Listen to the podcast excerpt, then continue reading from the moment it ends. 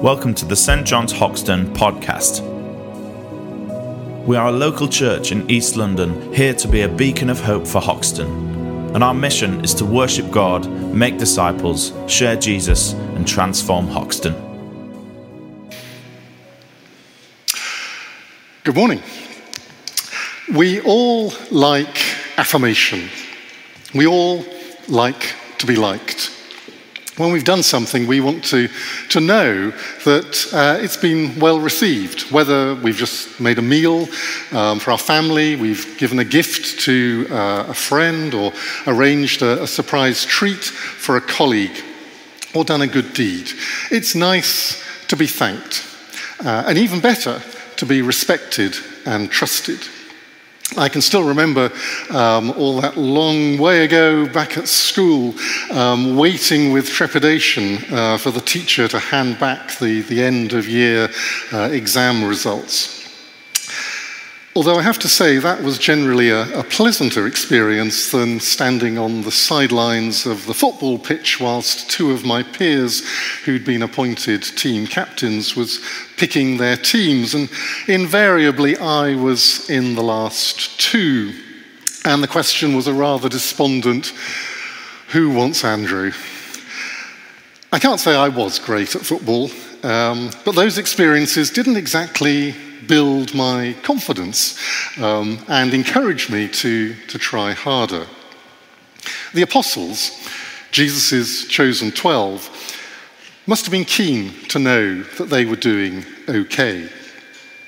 We know a couple of them, uh, James and John, even wanted a guarantee that they would have the seats to the right and to the left of Jesus uh, in his glory in, in heaven. Uh, and that request, as we know, didn't go too well. In the reading this morning from John's Gospel, which Jen has just read for us, we see Jesus praying for the apostles, and we get an insight into what Jesus thought about them uh, and, what they would need, and also what Jesus thinks of us. So let's pray. Lord Jesus, I pray that you would, would take these words of mine, um, that, Lord, you would carry them by your Spirit, that, Lord, you would give them life, that, Lord, you would give us life. In Jesus' name. Amen. So, this prayer from John chapter 17 um, comes at the end of a, of a lengthy speech uh, by Jesus to the apostles at the Last Supper in the, in the upper room. The prayer is, is often known as Jesus' high priestly prayer. As you may remember in the letter of Hebrews, Jesus is called our great high priest. Uh, the writer says, Therefore, since we have a great high priest who has ascended into heaven, Jesus, the Son of God, let us hold firmly to the faith we profess. So, why is it described as a high priestly prayer? Well, the Jewish high priest was the one who every year, on the Day of Atonement, Yom Kippur, went into the Holy of Holies in the temple in Jerusalem, where God's presence uh, appeared. It was the only time that anyone went into the inner sanctum of the temple. And he did so to offer, as was required by the law, a sacrifice on behalf of the Jewish people, to make an atonement for their sins and to set the Jewish people right with God. And here in this prayer in John 17, we see Jesus preparing to offer himself as a sacrifice, a once and for all sacrifice, for the sins of the world. And he's also interceding for his disciples in the same way as the high priest interceded for the Jewish nation. As I said, this prayer takes place at the end of a, of a lengthy speech by Jesus, which starts in chapter 13 as the Passover meal is being served. And Jesus begins to prepare the disciples for his departure, for his death and resurrection. And he gets up from the meal and he washes their feet as a symbol of the type of leadership they were to show. He gives them the great commandment love one another as I have loved you. He tells his disciples that he is going to the Father, to the Father's house, where he will prepare a room for them. And he promises that he will return and that he will send the Holy Spirit to be a counselor, to teach them everything that they need to know. He tells them to abide in him as a branch lives on a vine, a promise of continuing connectedness with him. And as we heard from Graham last week, Jesus now calls the apostles, his disciples, friends, not servants. And he warns them that the world will hate them just as it has hated him. But he promises, promises them joy and peace. And he tells them plainly that I came from the Father and entered the world. Now I am leaving the world and going back to the Father. And so we come to John chapter 17 and to this prayer. So, what does Jesus pray? Well, just before praying for the apostles and the disciples, he speaks directly to his Father. He acknowledges that the time has come for him to be glorified through his death and resurrection, and that his mission was to grant eternal life. So, what is this eternal life that he speaks of? He tells us. He tells us that it's knowing God as Father and Jesus Christ as the divine Son of God, who was with the Father before the world began. It's much more than that, but that's what he says in this particular scripture. Now, when we hear the word know or knowing, knowing the Father, knowing Jesus as the Son of God, we immediately think about head knowledge, about understanding, a very scientific way of, of, of, of, looking at things. But for the Jewish people, the Jewish way of thinking, this concept of knowing was much, much broader.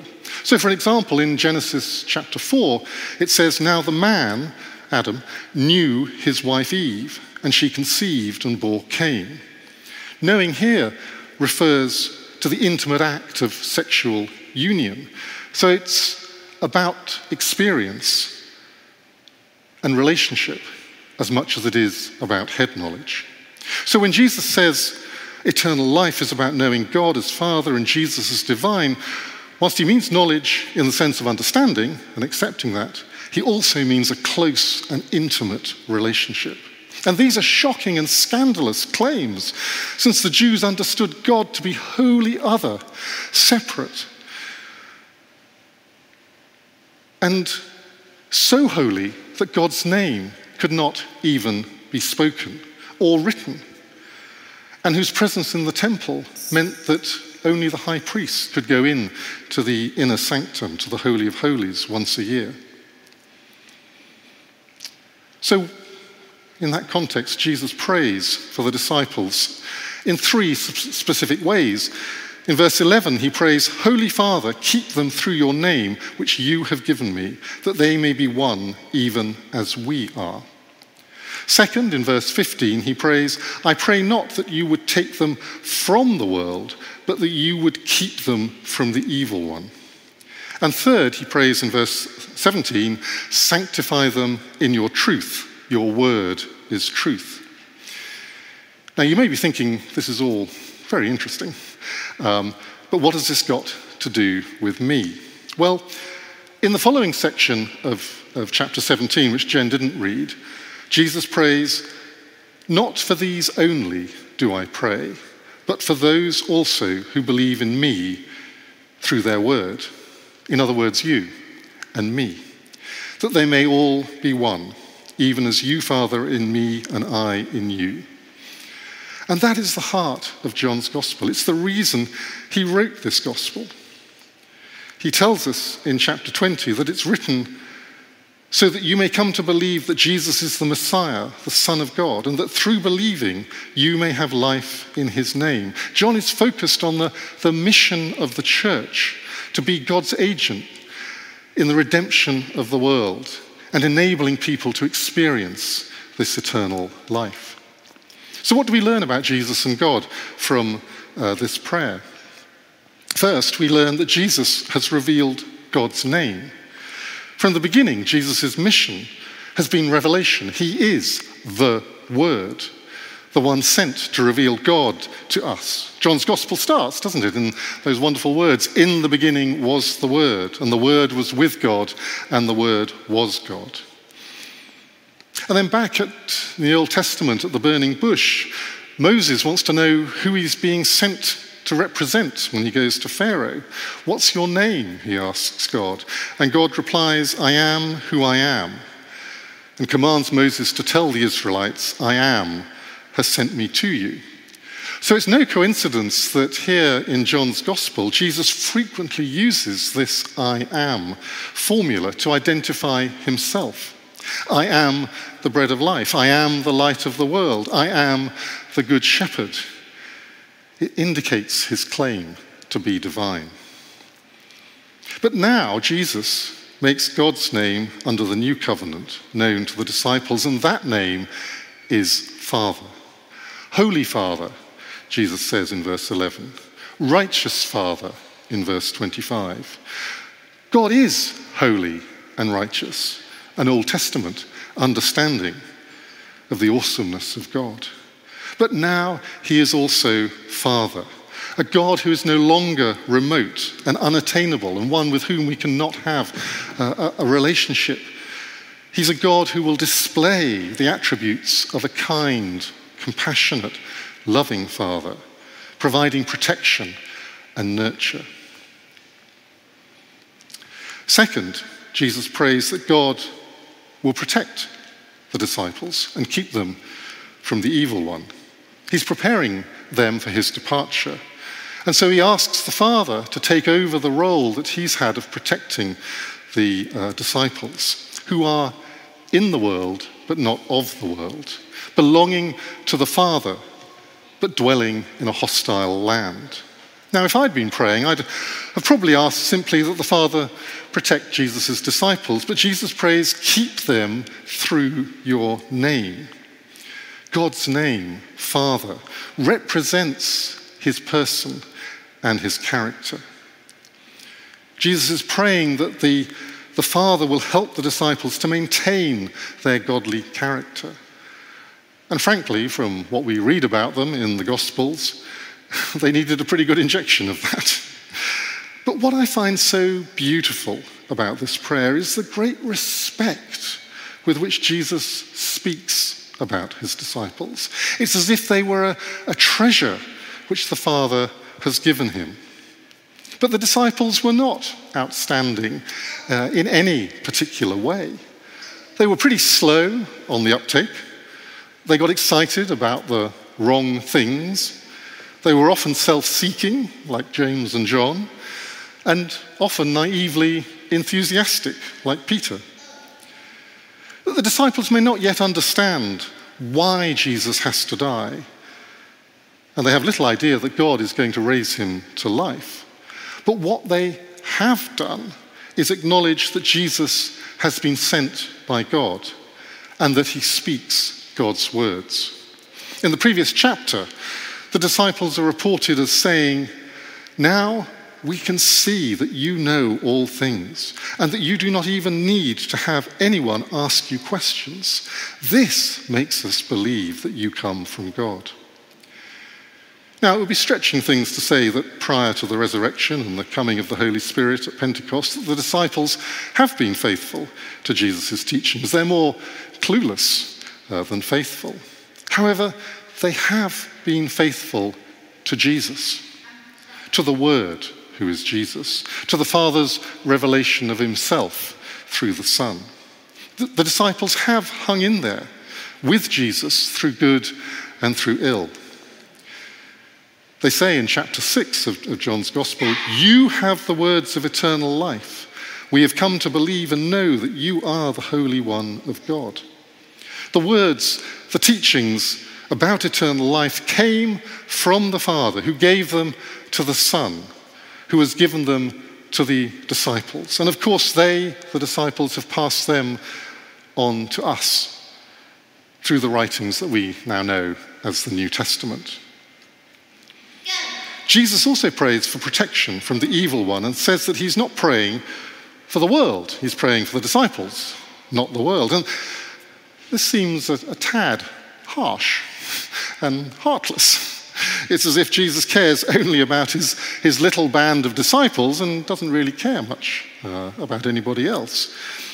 But what we need to realize is that when Jesus speaks of the world, he's not talking about planet Earth and, and humanity as a whole, but of that and those in the world who are opposed to God, opposed to the kingdom of God, and opposed to eternal life. After all, earlier in the Gospel, Jesus declares, doesn't he, that God so loved the world that he gave his only Son, that whoever believes in him shall not perish, but have eternal life. God the Father and Jesus want to embrace the world. The disciples, according to Jesus, are not of the world anymore than he is of the world. And that is because their identity is now in him. Their orientation, however dimly they understand it, is toward the Father and Jesus Christ. And Jesus knows that a hostile world will try to draw them away from him and the Father. And so he prays for unity, a unity of heart and purpose. And that's a unity, I think, which we see beginning to work itself out after the outpouring of the Holy Spirit at Pentecost. When we read in the book of Acts that the believers were one in heart and mind, we see God's plan unfolding. unfolding. And thirdly, Jesus prays that God will sanctify the disciples in God's truth. Now, the word sanctify is a bit of an odd word. We don't really use it very much today. Um, but it means to be made holy, to be set apart for God's service uh, in the world. Jesus has already said that the disciples are not of the world, which is really just another way of saying that they are separate, that they are holy. And just as the Father sent Jesus as a human being into the world in bodily form or, in, or incarnate, so now Jesus sends the disciples out into the world. He's preparing them for their incarnational ministry in a world that will often require them to take up their crosses, to face challenging situations with faith, to suffer for the sake of proclaiming and living out the gospel as they follow Jesus. As I mentioned earlier, Jesus seems to speak with, with great respect and love for this motley band of followers. But what I think is even more extraordinary is that in verse 10, Jesus says, He is glorified in them. It seems astonishing that Jesus would claim to be glorified by these disciples. They're a small and ordinary group they show no unusual intelligence or particular talent, and they seem unable to learn from the numerous hints that Jesus keeps dropping about the future. No matter what Jesus says, they just don't seem, seem to get it. So, how can Jesus claim to have been glorified in them? Well, I think we have to bear in mind that Jesus' ministry, death, and resurrection took place around AD 30, and that John wrote his gospel quite some time later. People think probably around AD 85, probably after most of Jesus' original disciples had died. And of course, in the meantime, the promised Holy Spirit has been given.